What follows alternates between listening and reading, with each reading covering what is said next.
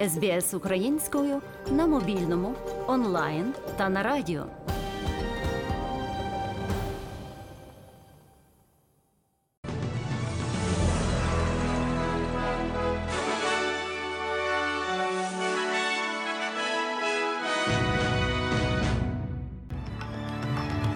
У Києво-Печерській лаврі відбулася різдвяна літургія під проводом блаженнішого митрополита Епіфанія. Це була перша різдвяна служба православної церкви України в Успенському соборі Лаври.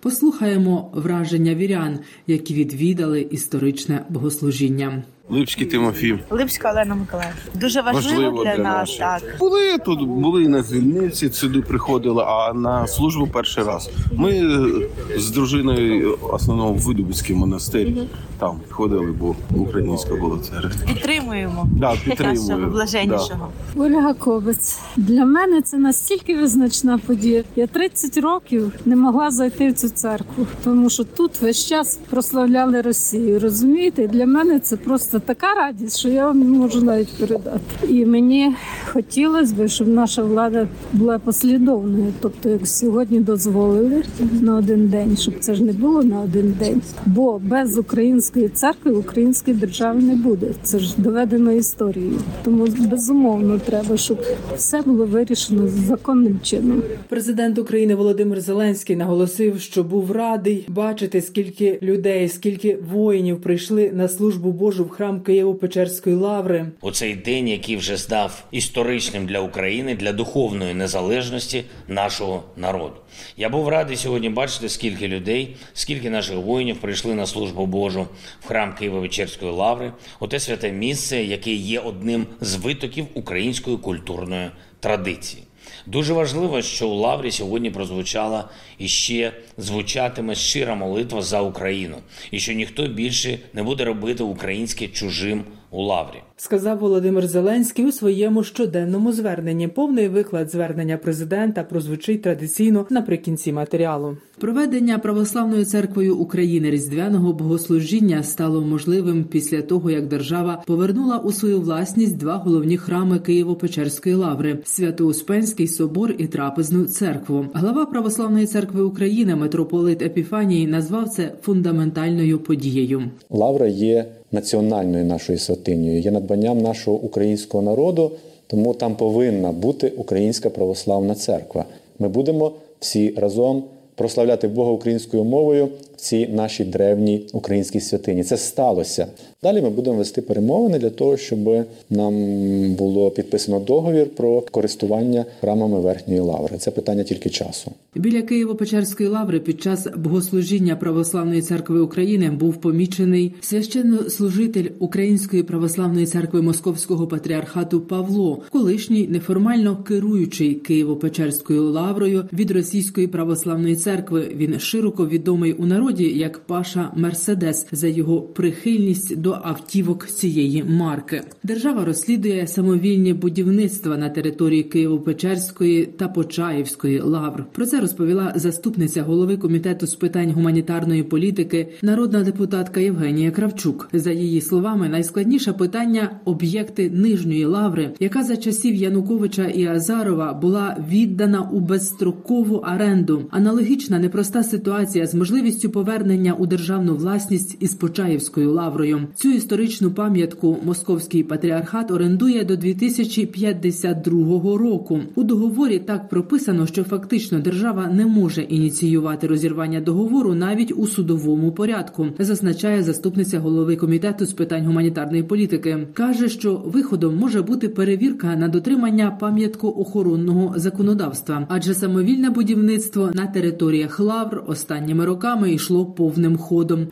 У час, коли частина українців святкувала Різдво Христове, в Херсоні російські війська обстріляли пожежно-рятувальну частину. Один рятувальник загинув, ще семеро дістали поранення. Херсонську область російські окупаційні війська обстріляли 39 разів. Мирні населені пункти атакували з артилерії, ракетних систем залпового вогню, мінометів та танків. Отож, російська армія не припиняла атак, незважаючи на нею ж оголошене так зване різдвяне перемир'я. Зокрема, цей факт підтвердив і голова Луганської обласної військової адміністрації Сергій Гайдай. Він сказав, що як були обстріли, так вони і лишаються. Як були спроби атакувати українські позиції, так і залишаються. Чиновник вважає, що мотивацією Росії в оголошенні так званого різдвяного перемир'я була потреба в операційній паузі та прагнення використати у пропаганді тезу про, начебто, віроломність України, яка веде бойові дії у день великого релігійного свята. Пентагон підтвердив також, що Росія порушила оголошене нею ж перемир'я. Російські війська продовжували вести бойові дії. Про це заявила заступниця помічника міністра оборони Сполучених Штатів Америки з питань Росії, України та Євразії Лора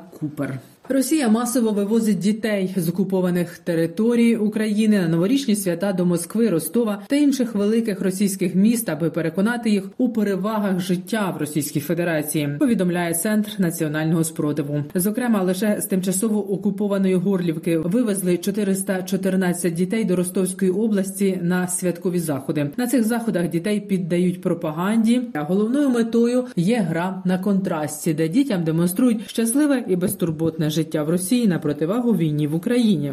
Унаслідок розв'язаної Росією проти України війни 5 тисяч українських дітей втратили батьків. Про це повідомила радниця уповноважена президента України з прав дитини і дитячої реабілітації Дар'я Герасимчук. Звичайно, ця статистика не дуже далеко не повна, тому що щойно відкривається доступ до тимчасово окупованих територій. від- Нам відкриваються нові факти, свідчення, які ми можемо задокументувати, і ну на жаль, вони насправді жахливі. Окупанти продовжують грабувати тимчасово захоплені території. Одним із улюблених ними маршрутів є Маріуполь та Ганрог. За цим маршрутом російська армія вивозить награбоване зерно, а також метали зі знищених нею міст. Раніше окупаційна адміністрація Запорізької області звітувала про реалізацію 300 тисяч тонн зернових, олійних та зернобобових культур. Заявили, що для приймання сільськогосподарської продукції в регіоні створено государственний зерновий оператор. Насправді ж саме цій фірмі за безцінь мали віддавати зерно українські фермери на тимчасово окупованих територіях. В іншому випадку зерно у аграріїв росіяни відбирали. Та навіть попри війну, окупацію і грабіж Україні таки вдалося експортувати минулого року понад 50 мільйонів тонн зернових, олійних та продуктів переробки. Як розповів перший заступник міністра аграрної політики Тарас Висоцький, темпи експорту в останні місяці зрівнялися з довоєнним рівнем. Попри це, українські аграрії все ще перебувають у скруті та потребують фінансової підтримки. Через військові дії цієї осені вдалося засіяти лише 60% озимини.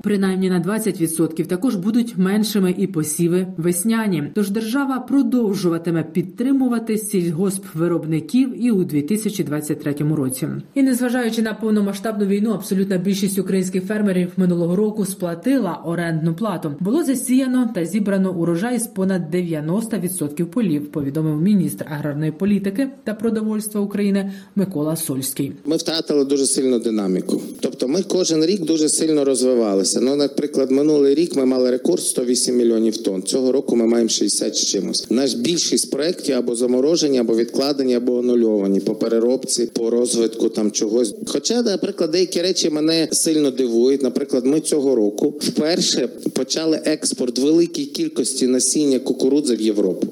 Що мені дає надію, це конкурентне середовище, фантастичні ціни на газ, ну все рівно якось посушилось.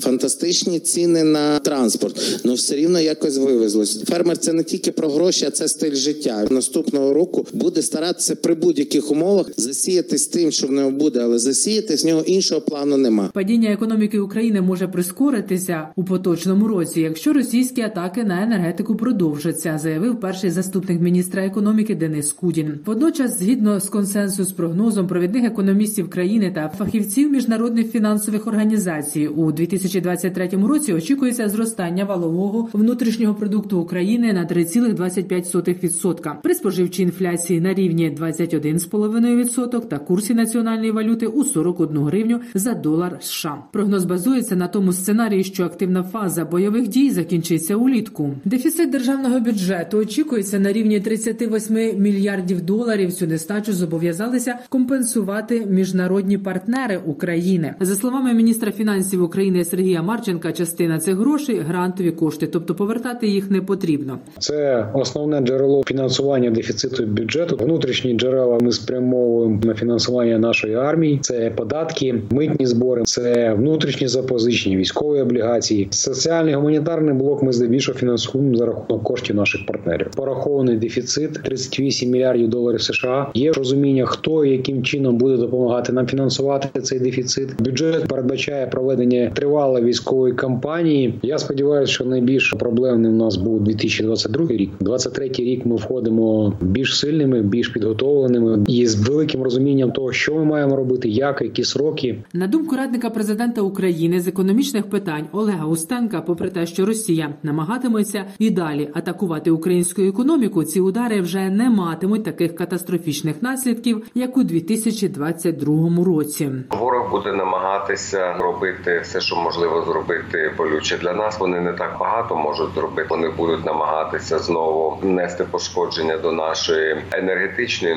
інфраструктури. Але як вже показує досвід останніх днів, наша ППО успішно з цим справляється з точки зору майже повного блокування нашого експорту. Такого звичайно вже не буде. Наш експорт просувається стосовно монетарної політики. Ситуація повністю в керованому руслі. Якщо ви подивитеся навіть на наші золотовалютні резерви, знаходяться на рівні біля 28 мільярдів доларів, тобто повністю відповідає рівню довоєнному. Українців за кордоном зобов'язали ставати на військовий облік у дипломатичних установах. Це передбачає ухвалена напередодні нового року урядом постанова. Нова урядова постанова не означає посилення мобілізаційних заходів, а лише сприятиме наведенню ладу в обліку військовозобов'язаних. Наголошує член парламентського комітету з питань національної безпеки та оборони Соломія Бобровська. Військово зобов'язані це означає, що це вже відбудеться призов завтра. Це те, що ви просто стоїте на обліку, і у випадку гострої необхідності збройні сили до вас можуть звернутися з пропозицією служби, але це дасть можливість бачити військоматам мапу військовозобов'язаних.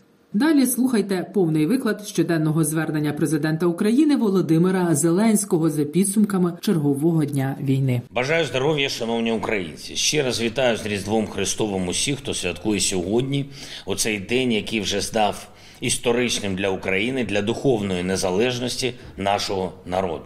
Я був радий сьогодні бачити, скільки людей, скільки наших воїнів прийшли на службу Божу в храм Києво-Печерської лаври, у те святе місце, яке є одним з витоків української культурної традиції.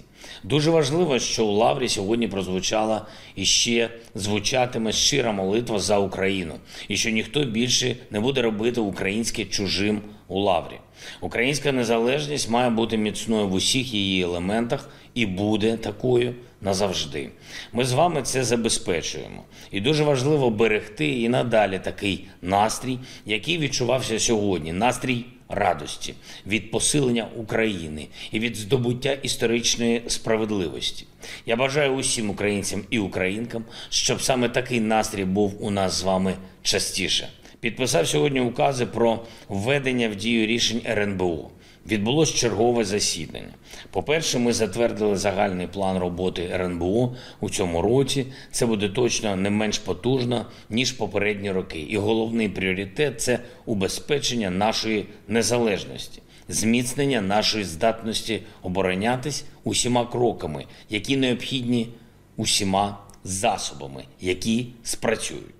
По-друге, є проміжний підсумок в роботі щодо багатьох громадян Росії та пов'язаних з нею осіб, які виправдовують війну, допомагають її вести чи оспівують державу терорист. Сьогодні є перший такий санкційний список.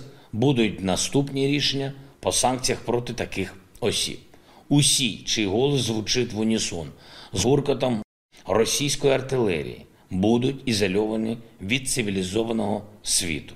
І, до речі, світ сьогодні вкотре зміг переконатися, наскільки брехливі будь-які слова будь-якого рівня, які звучать з Москви. Вони щось там казали про нібито припинення вогню, але реальність це російські снаряди, які знов били по Бахмуту та іншим українським позиціям.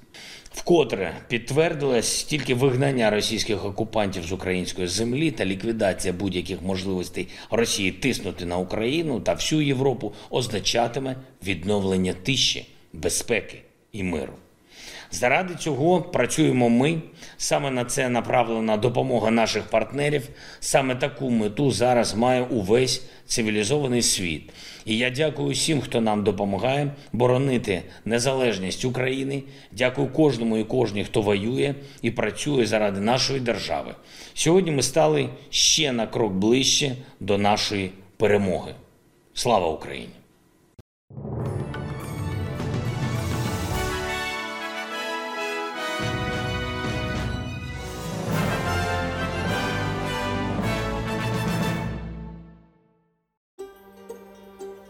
СБС українською ділиться історіями далі на сторінці Фейсбуку.